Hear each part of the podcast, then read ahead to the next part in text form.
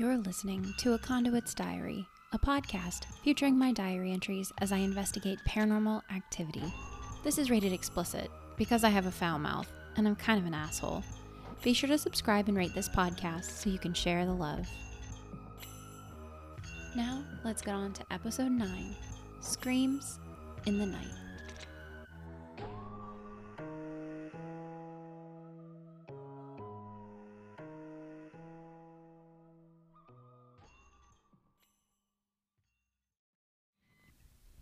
Despite it being nearly a week into September, summer refused to let up.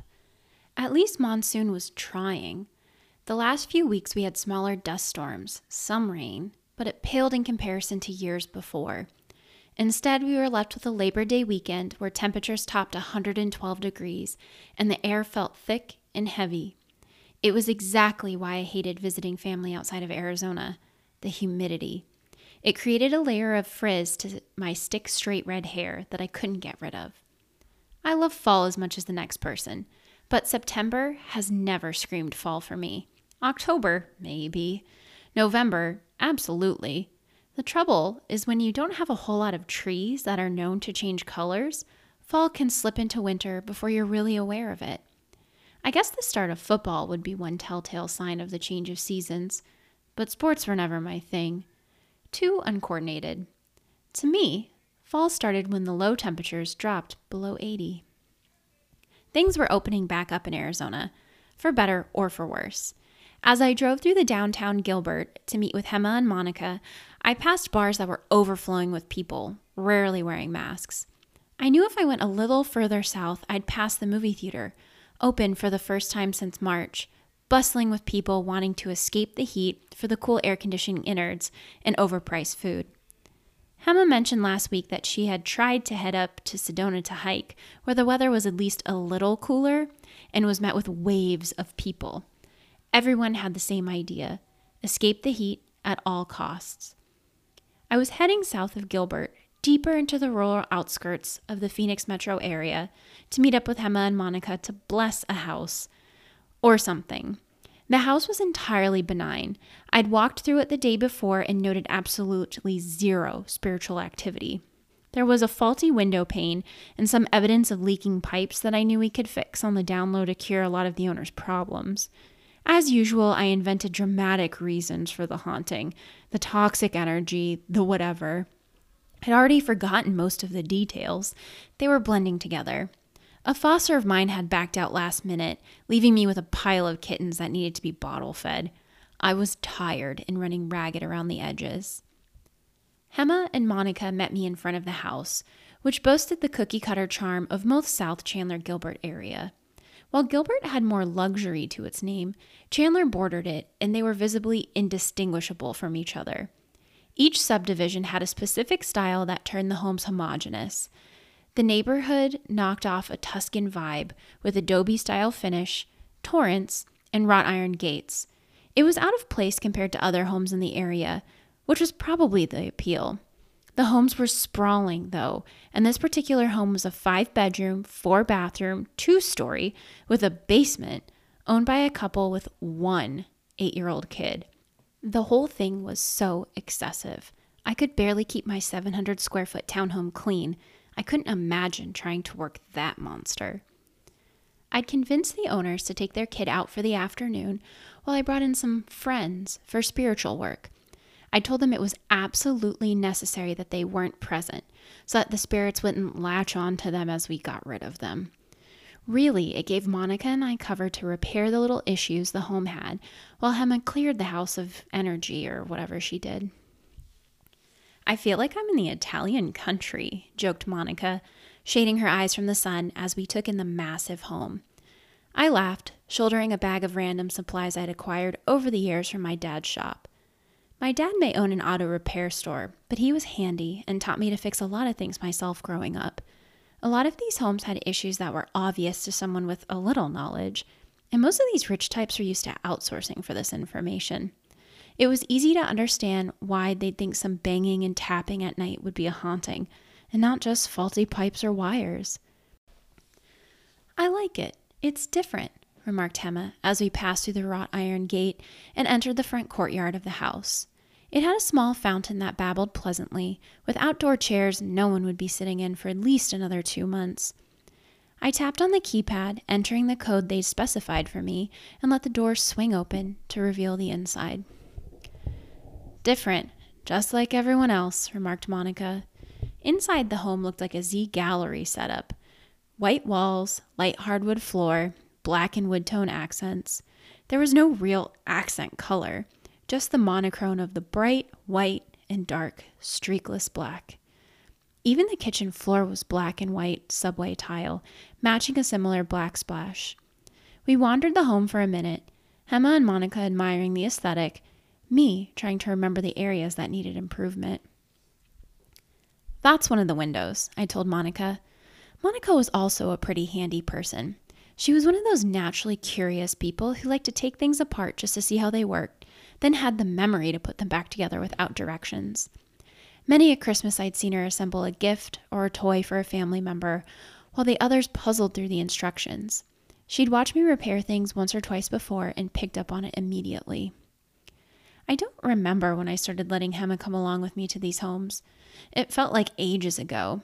It was purely accidental that she'd found out I had the skills that I did, but she never judged me for it.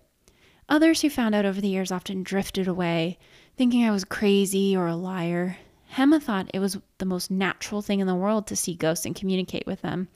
I still don't understand how it fit into her worldview a strange mix of atheism, witchcraft, and plant magic, but for whatever reason, I fit right in.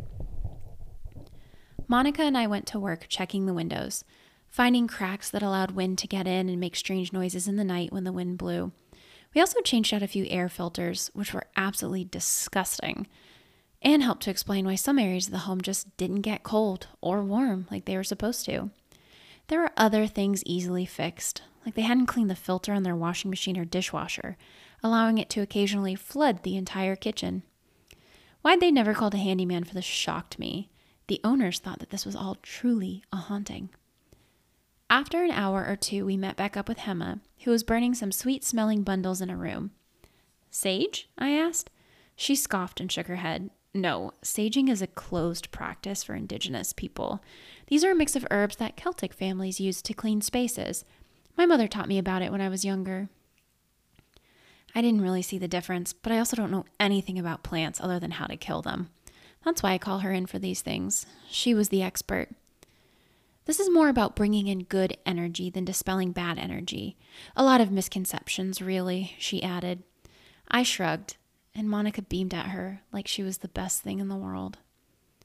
Is that it, then? Monica asked me. I nodded and gathered our things, heading for the door to leave. As we left, a car pulled into the driveway and out stepped the family. The woman, Marjorie or Melinda or something, had rings under her eyes like she hadn't slept a wink in years. Her daughter was holding the remains of an ice cream cone in her hand, looking like she was going to pass out any minute. The husband's mouth was a straight line as he eyed up the home and the group with me. Rachel, said the mom, her voice flat. You have perfect timing, I told her with a broad smile. I waved my hand over Hema and Monica. These are my associates, Hema and Monica. They helped me to clean the house. Would you like to walk through it? They regarded me with suspicion, but followed me into the house while Hema and Monica waited outside. I took them through each room, watching carefully as the heaviness of the woman's shoulder seemed to lessen as she walked through each one. I couldn't argue with whatever Hema had done. All the rooms had a subtly sweet smell that was pleasant and charming. It felt bright and inviting. Not that the house hadn't previously, but in a new way. By the end of the small tour, she was a different person, relaxed and calm. She led me back to the front door, pausing again as she eyed Hema and Monica. Thank you for your help, she said, moving a bit closer to Hema. And that's when it happened. Hema's head jerked back, her eyes unfocused, her gaze at the sky above. Her mouth dropped open, and from it came a loud, shrill, otherworldly scream. It lasted for at least three counts before her mouth shut and her head dropped, chin to chest. She started to sway before Monica reached out to grab her, steadying her. Hema was mumbling to herself, Wild, nonsensical sentences. The mother looked horrified, her eyes wide and fixed on Hema as she swayed on her feet. Monica managed to lead her to their car, where she turned on the air and blew it directly at Hema. I'm so sorry. Some hauntings take a lot out of her. I'll tend to her. Please just let me know if there's anything else I can do for you. I gathered my things and scampered out of the courtyard, letting the gate bang shut behind me.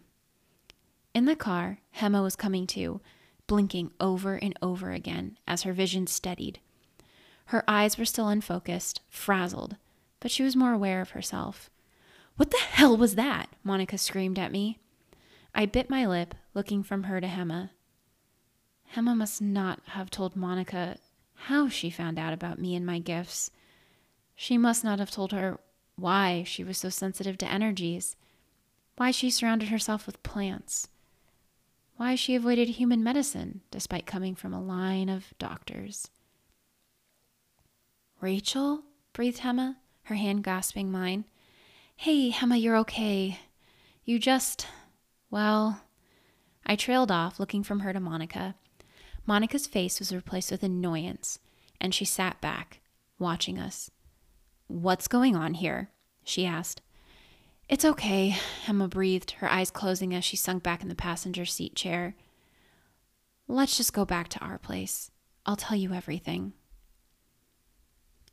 Thirty minutes later, we were sitting in the living room of what I like to call the Plant Palace. Hema and Monica lived in a small home with towering plants and odd, eclectic touches. Everything was natural lighting, open, airy, it reminded me of the scene in Harry Potter and the Deathly Hallows after Harry dies and meets Dumbledore in the train station. Everything was a little bit too bright and kind of disorienting, but with plants. I was glad I wasn't in the car with Monica and Hema on the way back. The tension between the two of them when we sat down around their kitchen table was thick. I'll make tea, said Hema.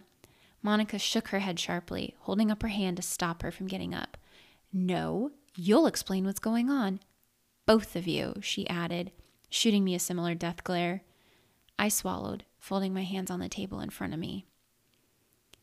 There's no easy way to say it, said Hema, her eyes downcast. She took a deep breath, then looked up at me, frowning. I'm a banshee. She let the silence settle over the room, watching Monica's face go through a range of emotion shock, disbelief, humor. I'm sorry, you're a what? she asked, laughing. She stopped suddenly when she saw how serious Hema looked, how serious I looked. A banshee? She echoed, confused. A banshee, Hema confirmed. Monica looked to me. All I could do was shrug and offer an awkward smile. A banshee, I added, uselessly.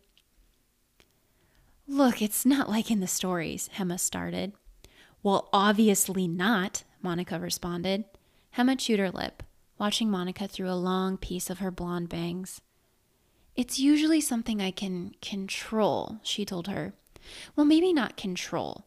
I can tell if it's coming on. I'm not sure if I was tired or surprised or whatever. I haven't done that in a while. So this has happened before? Monica asked. Hema and I both nodded. And what? You just scream when someone is going to die? Hema and I exchanged looks again.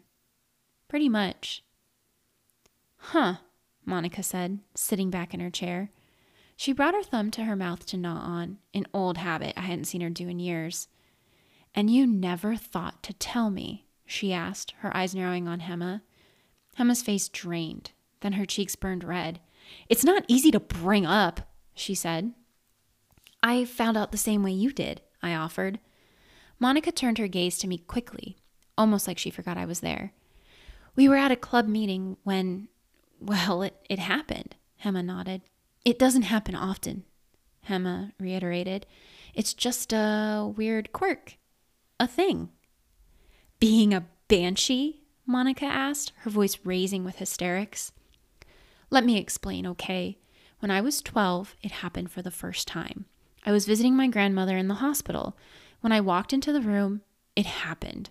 My family thought it was because I was so overwhelmed saying grandmom's so sick. She died the next day. I forgot about it until a few years later when I was in high school. I wanted to be a doctor like my parents, so I went and volunteered at a hospital. I was so overwhelmed. The minute I walked in, my head was so light. I thought I was just afraid of blood or something, but I couldn't be anywhere near that place. I couldn't see, my vision went blurry. I could hear whispers, voices saying things like, that one is next, and tomorrow afternoon. It was awful. So I switched to biology, thinking I could be fine in a lab. I volunteered at one, and I knew who was dead and alive. I can't explain it, but the samples would come in, and I knew. I could feel the energy. I'd always been really sensitive to those things, you know. I'm an empath. But apparently it's more than that.